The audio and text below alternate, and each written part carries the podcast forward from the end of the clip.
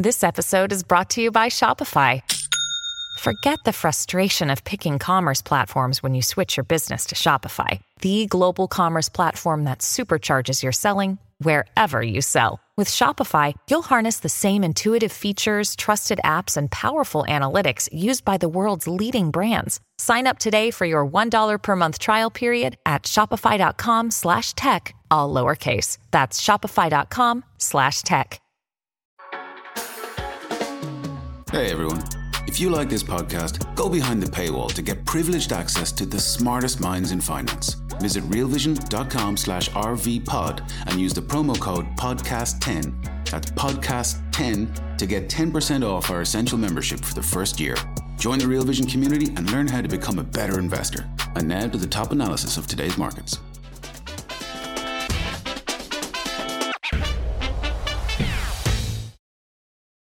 What do you do when everything happens all at once? Hi, everyone. Welcome to the Real Vision Daily Briefing. With me today, the best of the best. We have Real Vision co founder Raoul Pal, Andreas Steno Larsen, senior editor at Real Vision and author of Steno Signals, and David Mattin, editor of the New World Same Humans newsletter. Hi, and welcome to all of you. Great to see you. Happy Friday. Hi, Maggie.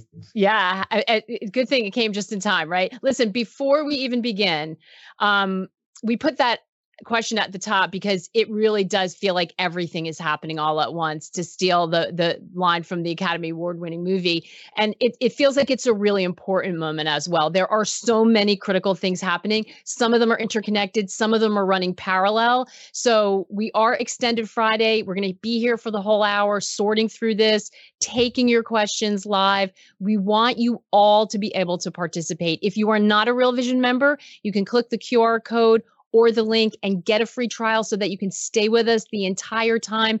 This is really, really important stuff. So, Raoul, let's kick off with you. We've spent the last two weeks talking about the big macro challenges facing us. Um, and why the future is, seems really perilous, and then maybe what the opportunities are and how we can sort of find a way through. And in the middle of that, a banking crisis blew up. I mean, what are your thoughts as yeah, a, about where we that, are right now? And uh, GPT-4. So yeah. we like humanity is about to be replaced at the same time as we're having a financial crisis. These look, the reason we set up Real Vision was exactly for this.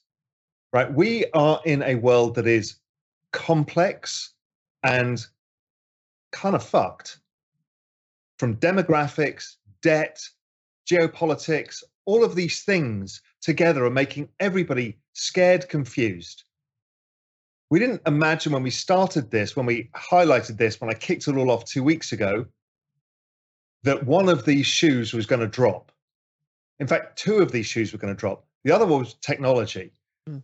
And in the course of this two weeks, the banking crisis happened and this technology nuclear bomb has just happened. But Real Vision was set up exactly for this to navigate this. We came out of the financial crisis and the European debt crisis and the banking crisis, and I knew I had to do something about it by helping people. This is our chance to help people. So, listen, anybody watching this, I know you've got lots of questions. You're probably nervous about your investments. You're probably nervous about your future. You don't really understand what's going on. That's what we're here for. It's not my voice, it's all of these experts we all have different opinions. We're all trying to add weight and understanding to what is going on. So just click on that free trial. Honestly, it's the best zero dollars you'll ever spend because what you get is priceless knowledge and really it's going to help. And there's a shit ton of information already there from the last two weeks, but it'll be ongoing because we're in the middle of something really important. We need to help people navigate it. So yeah. that's yeah, and so so so let's we're gonna take and we're gonna do the best. There are such big things to pull in. We're gonna do our best to weave it in throughout the show with your questions. But I want to start a little bit near term and then and then talk about some of this stuff. So Raoul, banking crisis. Let's start there because we've gotten a lot of questions. I want to hit you and Andreas up yeah. on this. So I'm How gonna, are you feeling about where I'm going to distill are? it into very simple forms. The rates are too damn high. The yield curve is inverted. Banks can't make money. So they're falsely making a yield curve by having deposits at half a percent as opposed to paying four or five percent. So they're falsely making a yield curve to try and make profits. Problem is, every depositor just goes and gives it to the Fed directly in Treasury Direct or a money market fund. So you've got deposit flight. And on the other side, the asset side of the equation, when those deposits leave, they need to collapse the other side of the trade, which is the lending that they've done in the government bond market and they've lost money. So it's a disaster.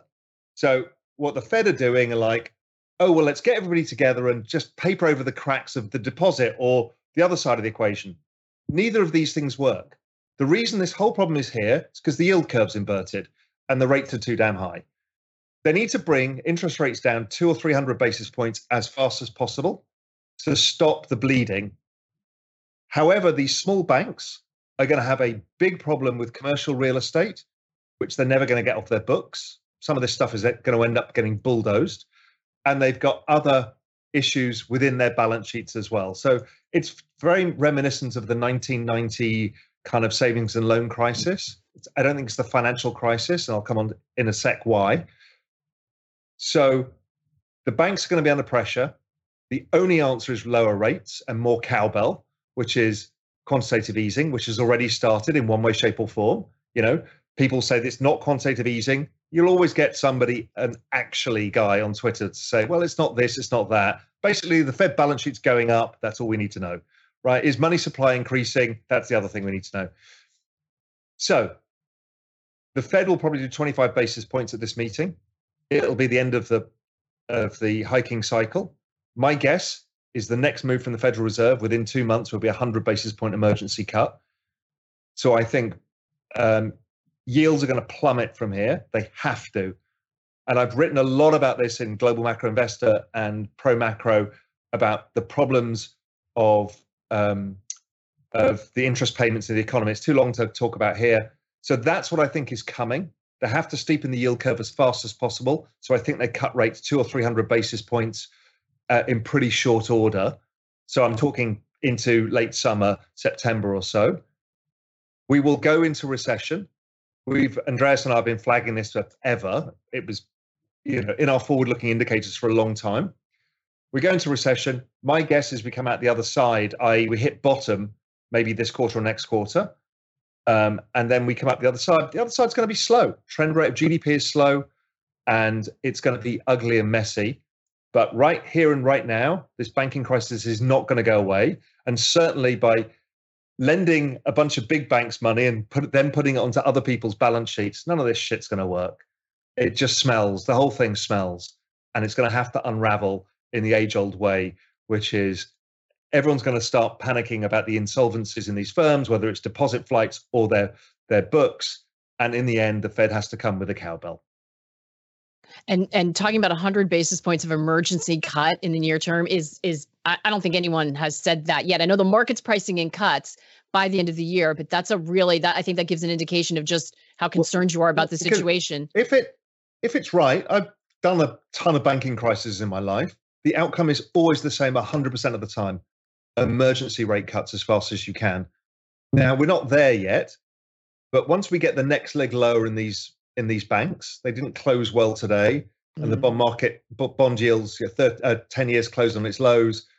Once we see the next leg of that, which is why I've got the buy bonds wear diamonds t-shirt, because the only thing you do in a situation like this is buy bonds.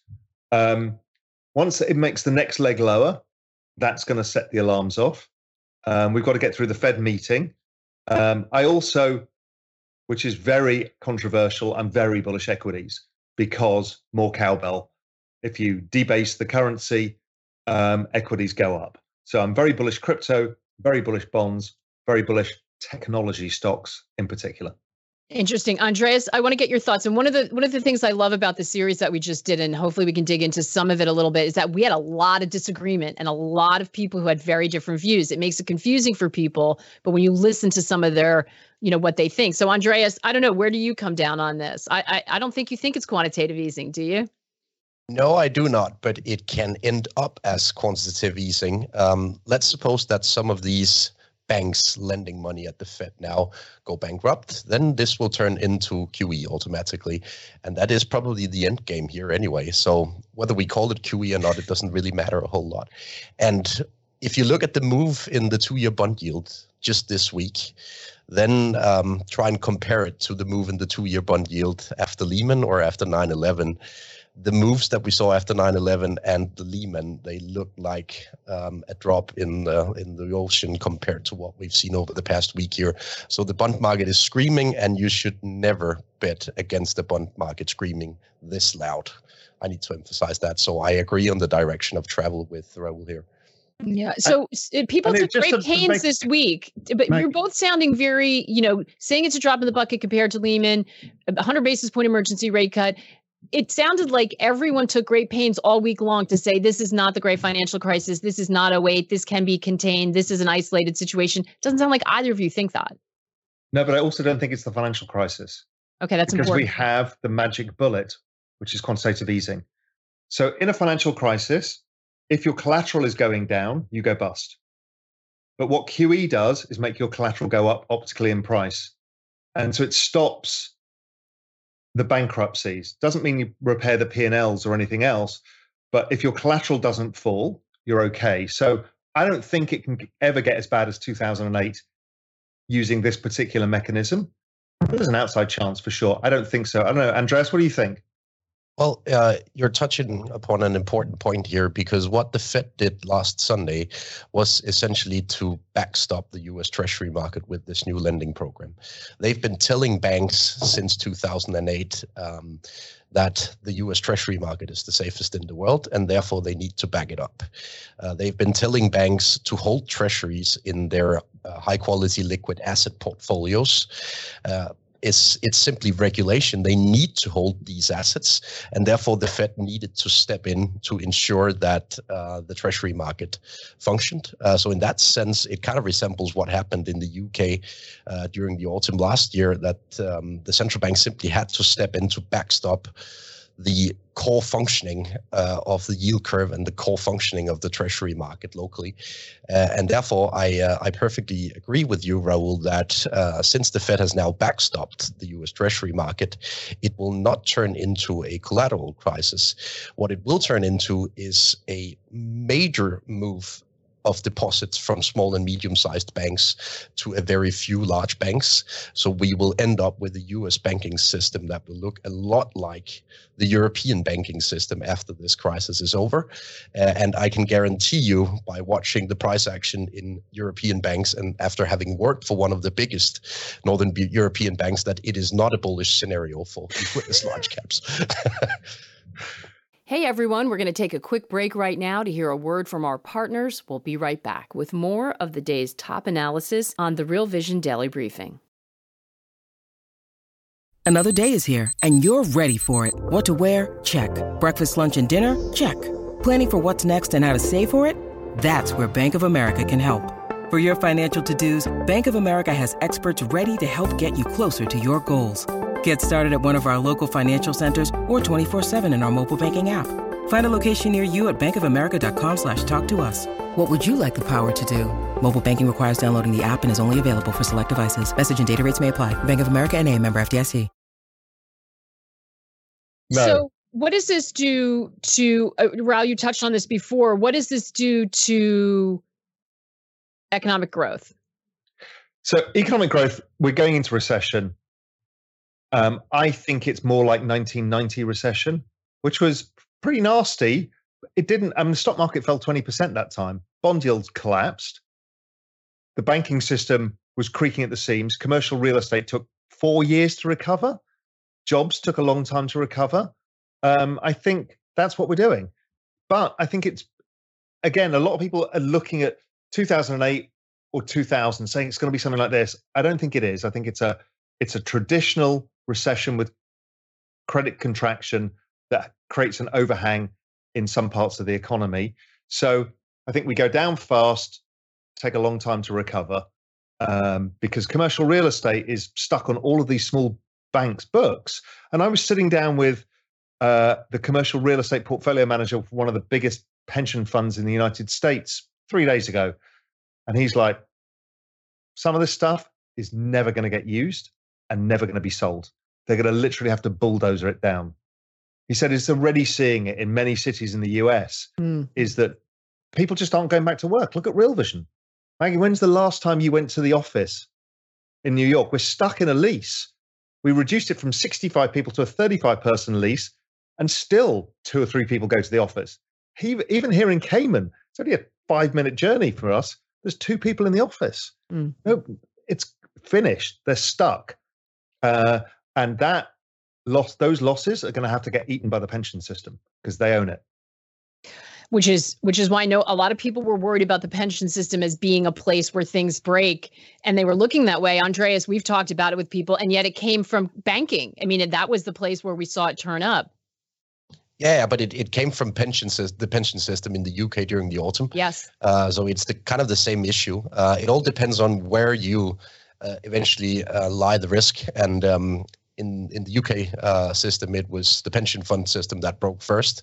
In the US, the banking system broke first, but there will be ramifications for the pension That's system. That's my well. point. Is that where it's going to? You know, everyone talking about containing it. We haven't even looked under the hood of what's happening in those important areas, right? Yeah, no, not at all, and and especially if if Raoul is right that commercial real estate uh, will drop like um, I don't know what um, over the coming quarters, uh, which I find uh, to be a very likely scenario, then we will see the spillovers to the pension system. There is absolutely and, no doubt. And the lending's been done by the small banks, so they're the main lenders of commercial real estate. So this is that linkage. The only other one that I haven't understood, Andreas, I don't know your view on this is really surprised insurance companies haven't blown up here because somebody's got the bond market very wrong. Um, and my guess is the insurance companies somewhere down the track have got something wrong here. Yeah, but uh, that's a really good question, and I don't have the answer to why we haven't seen a uh, a blow up of an insurance company yet. But uh, they obviously sit on large risks as well uh, in this kind of scenario. So um, I guess we'll just have to wait and see. yeah, we'll, we'll put that one to Mike Kuba because he knows he knows a thing or two about the um you know the what what happens on the on the balance sheets of insurance companies. So and so somebody's got the bond market very wrong. Somebody's also got the energy market very wrong, right, Andreas? I mean, we've seen oil dropping significantly this week. That was a, a lot of people were anticipating that structurally higher inflation scenario. We had people talking about it throughout our series this week, still thinking that that was the case. Do you see any threat of inflation or higher energy prices against the backdrop that you described? Andreas, I'm going to start with you. No, uh, that's the short answer. Uh, I've looked into every single curve steepening of the dollar yield curve, which is what is ongoing now. Uh, the Fed will have to cut interest rates and they will have to re-steepen the yield curve uh, to help the banking sector. And uh, if we look into the last seven uh, re-steepenings of the dollar yield curve, commodities have dropped every single time. So we're close, as close as we get to a 100% hit ratio in being short commodities here. Wow. Same. I mean, I've been calling for the oil to get to 60 bucks, and I think I might be optimistic. Let's see. Now, we all understand the supply shortages, but demand wins every time. Everyone forgets this. Uh, the great conversation with, um, as ever, Dwight Anderson, who's like the world's best commodity hedge fund manager. And he's like, yeah, you know, I'm bullish on oil on a structural supply story, but you got to factor in demand. And in a recession, nobody uses oil you know we've got stuff like excess inventories everywhere so that means I, uh, industrial production slows down. Um, and if there's excess inventories then industrial production in asia slows down as well. So there's going to be less demand for oil. I mean all of the commodity prices now en masse are down year on year. They're negative so that's deflation. Mm-hmm. there is i mean i do not see a single evidence shred of evidence to suggest that inflation is sticky. I think it's a false narrative, um, and it's going to get taken out and shot over this next few months.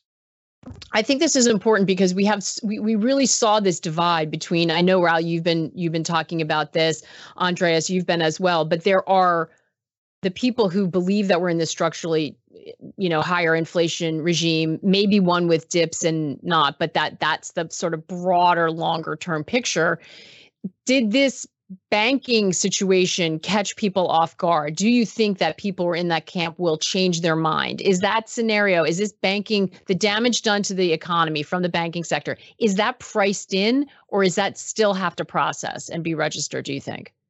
I think it's pretty evident from the market moves that we've seen this week that uh, right about everyone, their mother, their dog, and their parents were long uh, this story of higher for longer. Um, so all major hedge funds had shorts uh, on in the front end of the dollar curve, uh, meaning that they betted on on higher interest rates through the summer. Um, and essentially, that is why we can see a move of more than 100 basis points uh, in in the direction of lower yields in the two-year bond yield in the U.S. I mean, it happens very rarely, and it only happens because everyone was caught wrong-footed.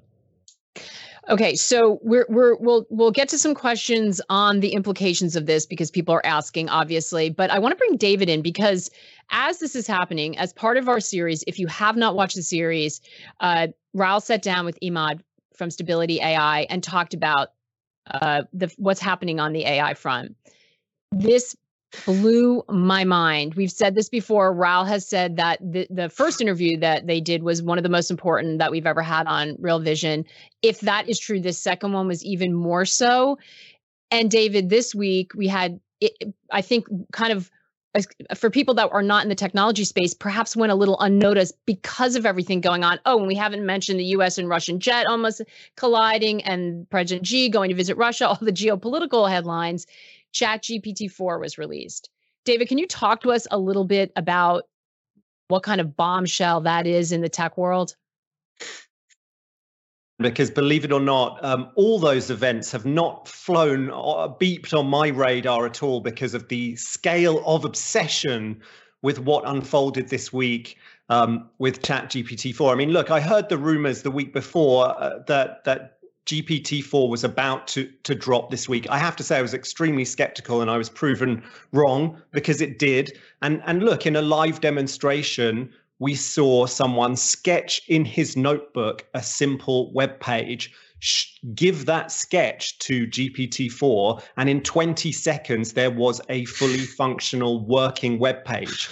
Oh so oh philosophically, this is a profound reordering of the relationship between our imagination and reality. That's that's that's the best conceptual description I can offer at the moment. We are infinite sort of information processors we have this incredible recursive power of imagination. We can imagine anything we like. The problem has always been, and we're so accustomed to it, we haven't really modeled it as a problem, but the problem has always been there's a huge amount of friction. There's a huge amount of human labor and work and technique and know how between your imagination and what you can put into the world. Now, at least, when it comes to the digital space, when it comes to digital artifacts, we're on the eve of simply removing that friction altogether. So you can imagine and then describe an email, a web page, an app, a PowerPoint deck, an entire website, you know, a virtual world, and it will it will it will come to be. Uh, and anyone who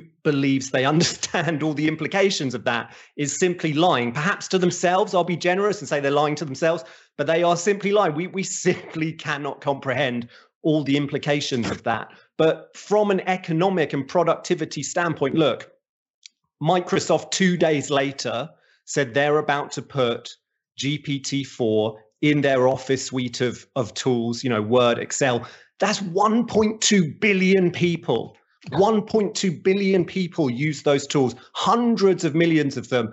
Their working life is profoundly woven through those tools. So we are just about to witness a historically unprecedented live experiment in the transformation of knowledge flows, information flows, and knowledge work.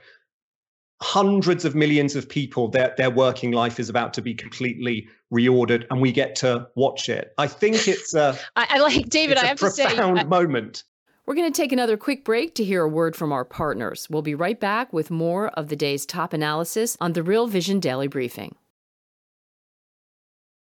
When you need mealtime inspiration, it's worth shopping Kroger, where you'll find over 30,000 mouth-watering choices that excite your inner foodie. And no matter what tasty choice you make, you'll enjoy our everyday low prices, plus extra ways to save, like digital coupons worth over $600 each week. You can also save up to $1 off per gallon at the pump with fuel points. More savings and more inspiring flavors make shopping Kroger worth it every time. Kroger, fresh for everyone. Fuel restrictions apply. I I I I love when I talk to optimists, but I'm gonna be I'm gonna be a little bit more uh, uh, sort of on the and I'm not skeptical, I'm concerned because when you say that, it's like opening up everyone's imagination. And I think people are like, oh, this is, uh, uh I listened to your interview with Emad and I messaged you this morning because I, I suddenly was struck by the fact that almost everything else we're talking about might not matter and is a sideshow. That's what I said to you. And, and, when I heard him say this is bigger than the great financial crisis, this is bigger than the pandemic, the the disruption that's about to come, I'm not sure it's all going to be rosy. We we just don't know, and it seems like absolutely no one is prepared for this. No, it's it literally it's the biggest event outside of like world wars that humanity has ever faced. David's trying to explain it because it's so big you can't get your head around it like all of those jobs from Silicon Valley that have just been all those people laid off, they're never coming back into work. Right? Accountants, lawyers, doctors, um, almost every single profession is going to lose workforce because this one simple bloody model beats humans at the medical exams at the accounting exams, at all exams. It is so fast that humanity can't compete with it. So the level of productivity increase for those that remain in the workforce goes exponential. And as Emad and I have been chatting even on Twitter, and again, people can't get their heads around this. Exponentials are hard to understand, right? Because it's always ever increasing rate. But the problem is here is we've got Microsoft, Google, Stability AI, soon to be Amazon, all building AI models with thousands of companies building applications on top, and up to a billion people will have it in fucking three months, right? This is what's called Reed's Law. It's very rarely ever seen. It's when it's basically the square root of, of Metcalfe's law. We, I don't know how we're going to deal with this.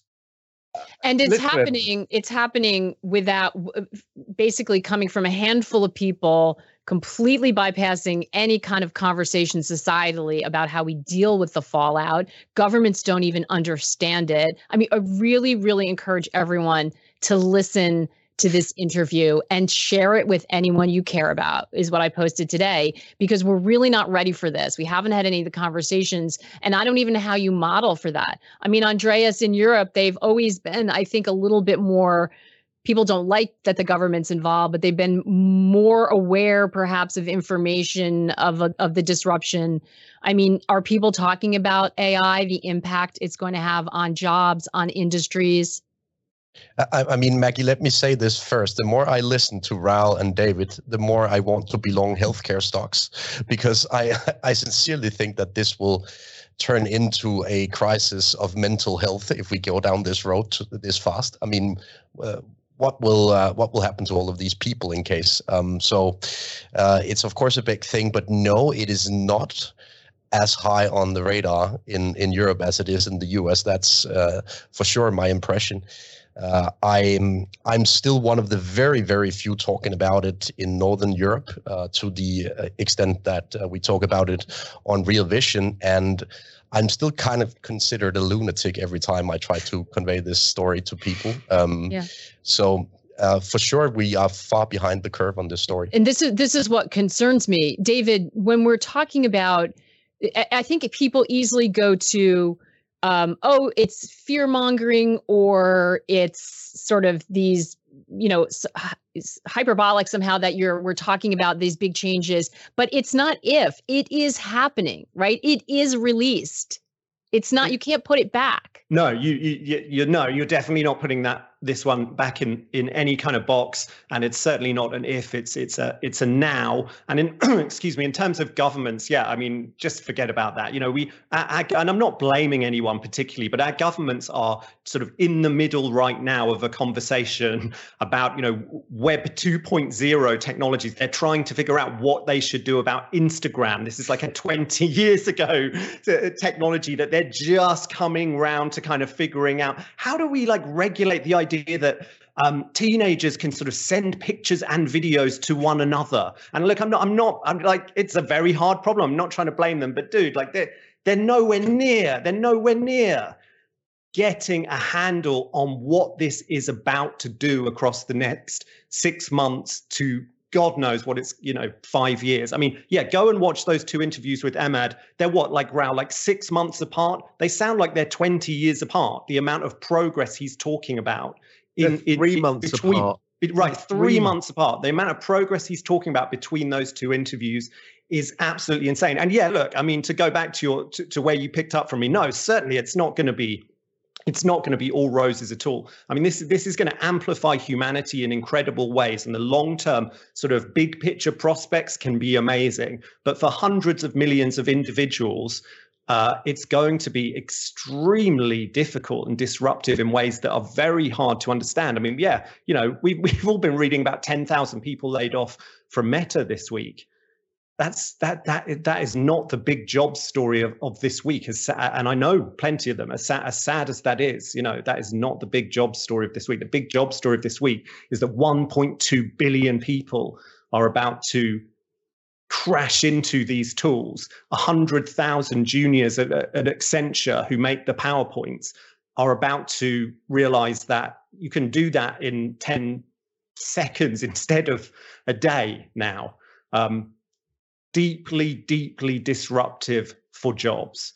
We're going to have to redefine. I don't want to go too philosophical and conceptual here. We're going to have to redefine what work is. We're going to have to decouple, um, you know, uh, income, economic reward from what we at the moment mm-hmm. call work, or we're heading to social catastrophe. But like I say, our governments are still trying to figure out Instagram. So I'm this not is, optimistic. Yeah, this is um this is th- there are there are people who have been thinking about the future of work for a long time and people just didn't listen and didn't take them seriously. They sort of could see that some version of this they didn't know what it looked like was coming. Listen, we're, we're at the half hour before we carry on and take questions because I know what we're all thinking as we sort of take a breath and try to process that is also how do you invest in it if it's possible? Or you know how do we need to think about this from an investing point lens? Um, if you have not already hit the code come join us. This, these are these are really as we said at the top really important times. This is the kind of information that you need. It's frightening what we're talking about right now, but you need to be able to process it to understand where things are going. I certainly feel that way as a parent who's trying to think about college. Like this is this my whole world's turned upside down this morning when I listened to that interview. So come along with us, hit the QR code. Uh, all the information's in the chat so we can continue the conversation. Um, we'd love to see you there. And if we don't, have a great weekend. Have a great St. Patrick's Day. Um, and definitely, you might need a drink after this conversation. What's up, revolutionaries? Thanks for tuning in to the Real Vision Daily Briefing. For more content like this, head over to realvision.com and get unfiltered access to the very best, brightest, and biggest names in finance.